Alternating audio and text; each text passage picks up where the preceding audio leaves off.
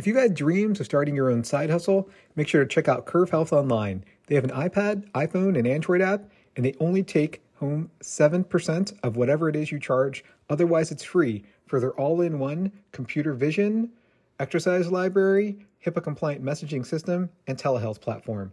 Again, check it out at modmt.com slash curv, C U R V, and make sure to tell them Dr. E sent you.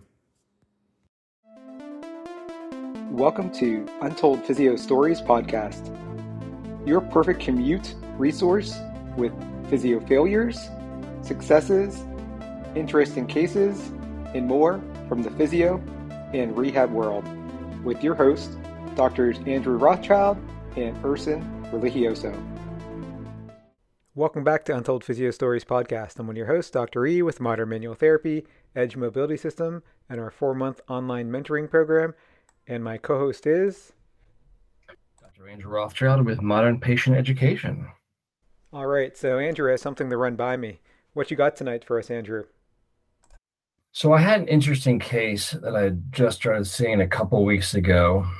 Uh, this she talked about sort of an insidious onset of this right-sided rib pain, like lower rib, like T11, T12 it's been going on since the summer, you know, so we're looking at like four or five months.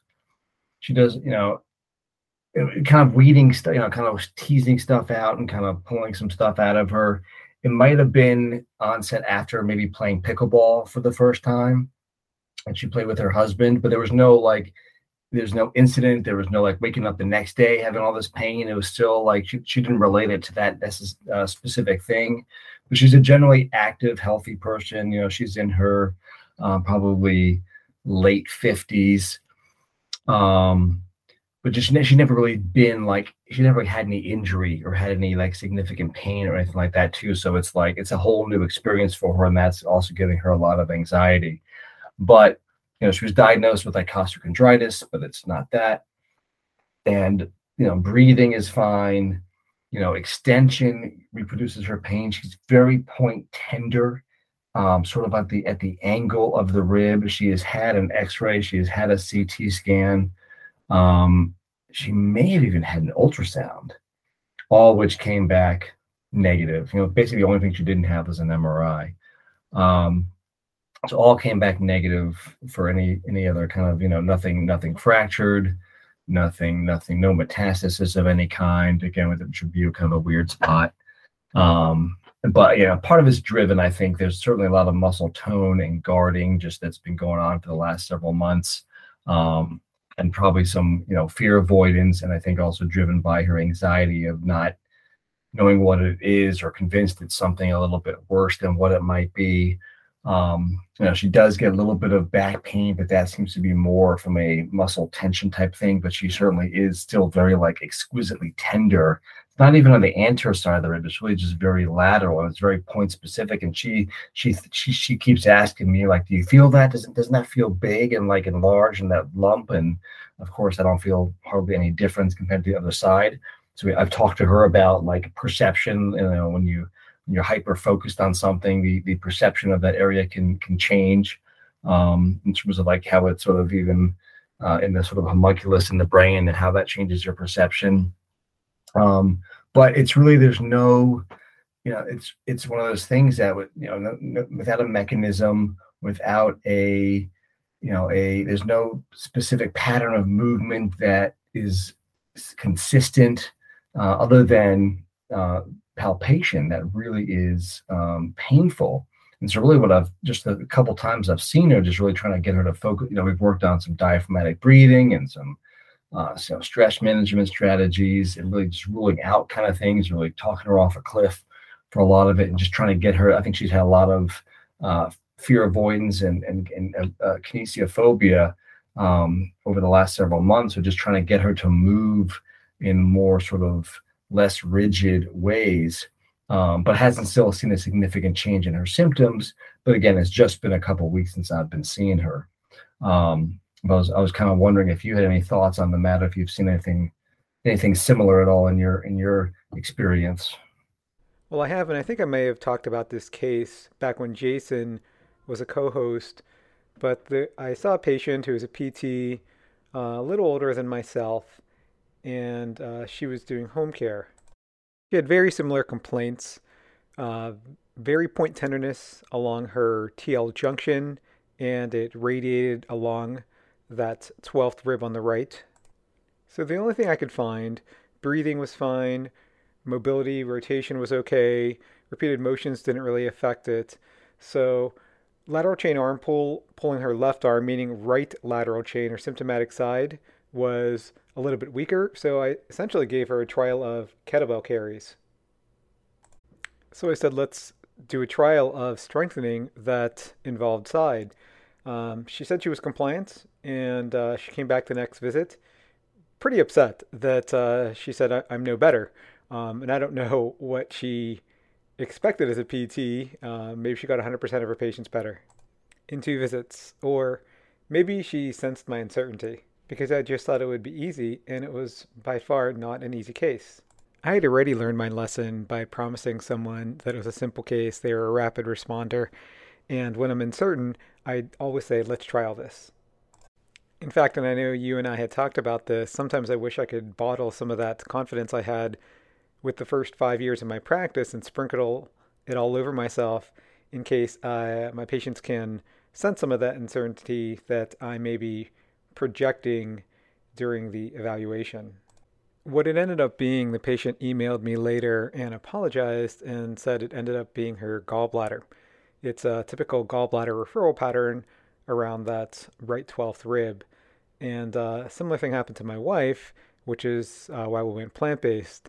She ended up having a gallbladder attack when I was teaching in Rome, and the doctors basically told her, We can remove your gallbladder or you can go plant based. So we went plant based diet. And if we cheat, uh, end up going camping a lot, maybe not paying attention as much to our diet, she always says, "Oh, my gallbladder," and it's always that right-sided lower thoracic referral pattern. Um, so that's what I'm thinking. I know gallbladder too can also refer to like the top of the right, the top of the right shoulder, like the upper, like upper tract kind of area. Oh yeah. Hmm. Yeah, it's called Kehr sign, K E R R S, I think. Hmm. So that this person was the unfortunate person to either have it or discover it. Fortunate to discover it, but unfortunate to have it potentially. Yeah, I think that gallbladder or liver can like refer to that upper part of that that, that right upper quadrant shoulder area. But a lot of times it's like, um, you know, and I know a good question to ask are like, you know, symptoms after eating. Uh, mm-hmm. Uh, and I did I did actually ask that because I had a patient with a gallbladder issue, you know, that that reproduced in her shoulder many many years ago um, that I had missed. But so I, I did ask that, and then that was a, and she said no, that not she didn't notice anything, um, you know, relevant. But I and I did actually did remember um, she actually there was with with extension and right side bending that did uh, produce her symptoms. Um, so there was a little bit of a you know quote unquote mechanical presentation with that rib pain, but it was always yeah. like a little bit and the sharp pain that you would get with palpation. with my patient, her, um, with my patient also, she she reproduced with that similar kind of quadrant test. Yeah, it, it I, reproduced it, but she it didn't make it worse. But it definitely reproduced. But uh, so I'm thinking like you know, is that area just sensitized anyway? Right. For her, for her, it was not a mechanical thing, or she had weakness and a mechanical thing going on, but it was mostly it was the gallbladder that was really filling up her cup, and the rest of the stuff was incidental. Yeah. I'm supposed to see her again. Uh, I don't think tomorrow, but maybe Wednesday. Um, but I'll be interested. I haven't done the lateral chain arm pull test, so that will I will definitely pull that out and test that just to see if it is how it compares to the other side. Well, but, other than um, tender, other than tenderness, though, I mean, what it, when does she feel throughout the day? Is it constant, or you know, what what reproduces it in terms of? She she reports it as being like a constant awareness of it, but I think it's hard to differentiate between that. Is she like also because she's just so hyper focused on it mm-hmm. versus is it truly like a constant like ache kind of thing? Uh, yeah. Did you have the uh, Did you have the constant talk with her? Is it really yes. constant? You know, from the moment you wake up, can you get yes. busy and ignore it? Yeah, and she's like, yeah, well, sometimes, but it's it's still there. Yeah, that's yeah. that's the that's that's the response. Yeah, okay. I'm just, um, sometimes sometimes uh, you sometimes always feel it. Yeah. 60% of the time it works every time. Every time. That's right. Yeah. Almost constant.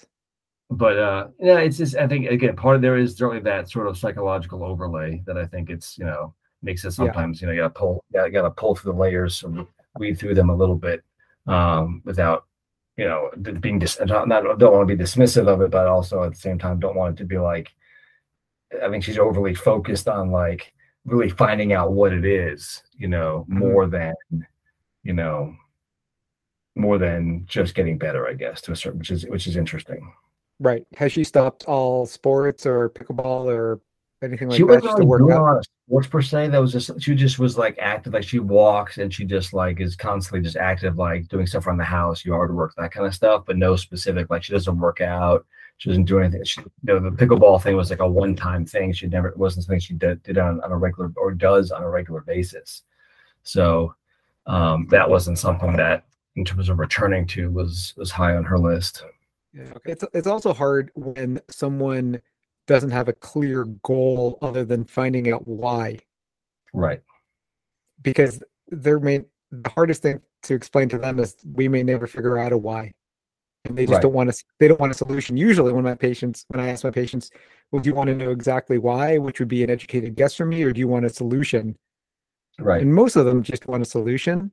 Uh, but yeah the ones who definitely wanted an educated guess usually hasn't gone well with, with, my, with my approach i mean i had one guy who basically like yelled at me um he called me at night and he yelled at me so so much and he was like dropping f bombs and calling me a fraud. On top of that, my wife heard him from across the room swearing at me. Wow. You know, I was like shaking for like half an hour afterward, and I'm normally such a calm, collected person. Oh my goodness. I was yeah. I was gonna say too when you talked about like the uh, you know having the dose of confidence from your first few years. It's I, I I feel very similar in terms of like knowing more and having no experience and, and more experience. It's like I'm almost less confident because you know you realize how it's you know knowing it, it's it's almost the opposite. What was it called? Like the Dunning Kruger effect or something. Um, well, that's like yeah, the people who have the most confidence ultimately like know the least essentially. But, yeah, because it's like you don't you don't know what you don't know essentially. Essentially, well, I'm thinking, what would we have done in the first five years? First of all, we wouldn't have expected to make a huge change potentially within the first couple of visits. We wouldn't have, we wouldn't we certainly wouldn't have been so discouraged. Um, and we probably just would have, I, I just would have started mashing away at her QL. I would have done rib mobs, thoracic, lumbar roll. You know, I would have done a ton of manual. And if it wasn't better, half my patients were sore anyway after the manual. So I just would have said it was par for the course. And, you know, after like eight visits, I might have started to get worried. yeah. That's why exactly. I'm, that's how I'm envisioning that was going. But I think the big difference now is you, you and I both know we know we know our limitations and we know when something should be getting better and when it's when it's not getting better and we also know when someone might be centrally sensitized or even not even centrally sensitized but hyper focused and very closed minded i think is really it's a difficult patient right yeah exactly all right well i mean hopefully you have a good update in uh, a couple of weeks yeah i'll let you know all right. Well, where can people find you, Andrew? You can find me on Instagram at a Rothschild PT, and uh, for the time being, still on Twitter, same handle. All right. So, if you guys have any thoughts about this case, or if any interesting cases of your own, hilarious physio failures, or what have you, reach out on social media or email me through any of my sites and get on the podcast as a guest. Make sure to rate Untold Physio Stories five stars and subscribe wherever you listen to podcasts. And as always, Untold Physio Stories is now sponsored by MyPT Insurance. Insurance just got easier. Through continued research, MyPT Insurance has crafted a policy that is economical and provides you with the peace of mind you need. Your extensive education, training, and experience as a PT allows you to assist clients in achieving their personal health goals. By practicing without individual professional liability insurance, you could be placing your career and future finances at risk. Whether you're a student, self employed, or employed with a company, MyPT Insurance is here to provide affordable insurance coverage while protecting you and your patients. MyPT Insurance's plan also includes mobile coverage, which means it follows you wherever you work in the United States. Employed rates and self-employed rates are available. Visit myptinsurance.com/edge to sign up today.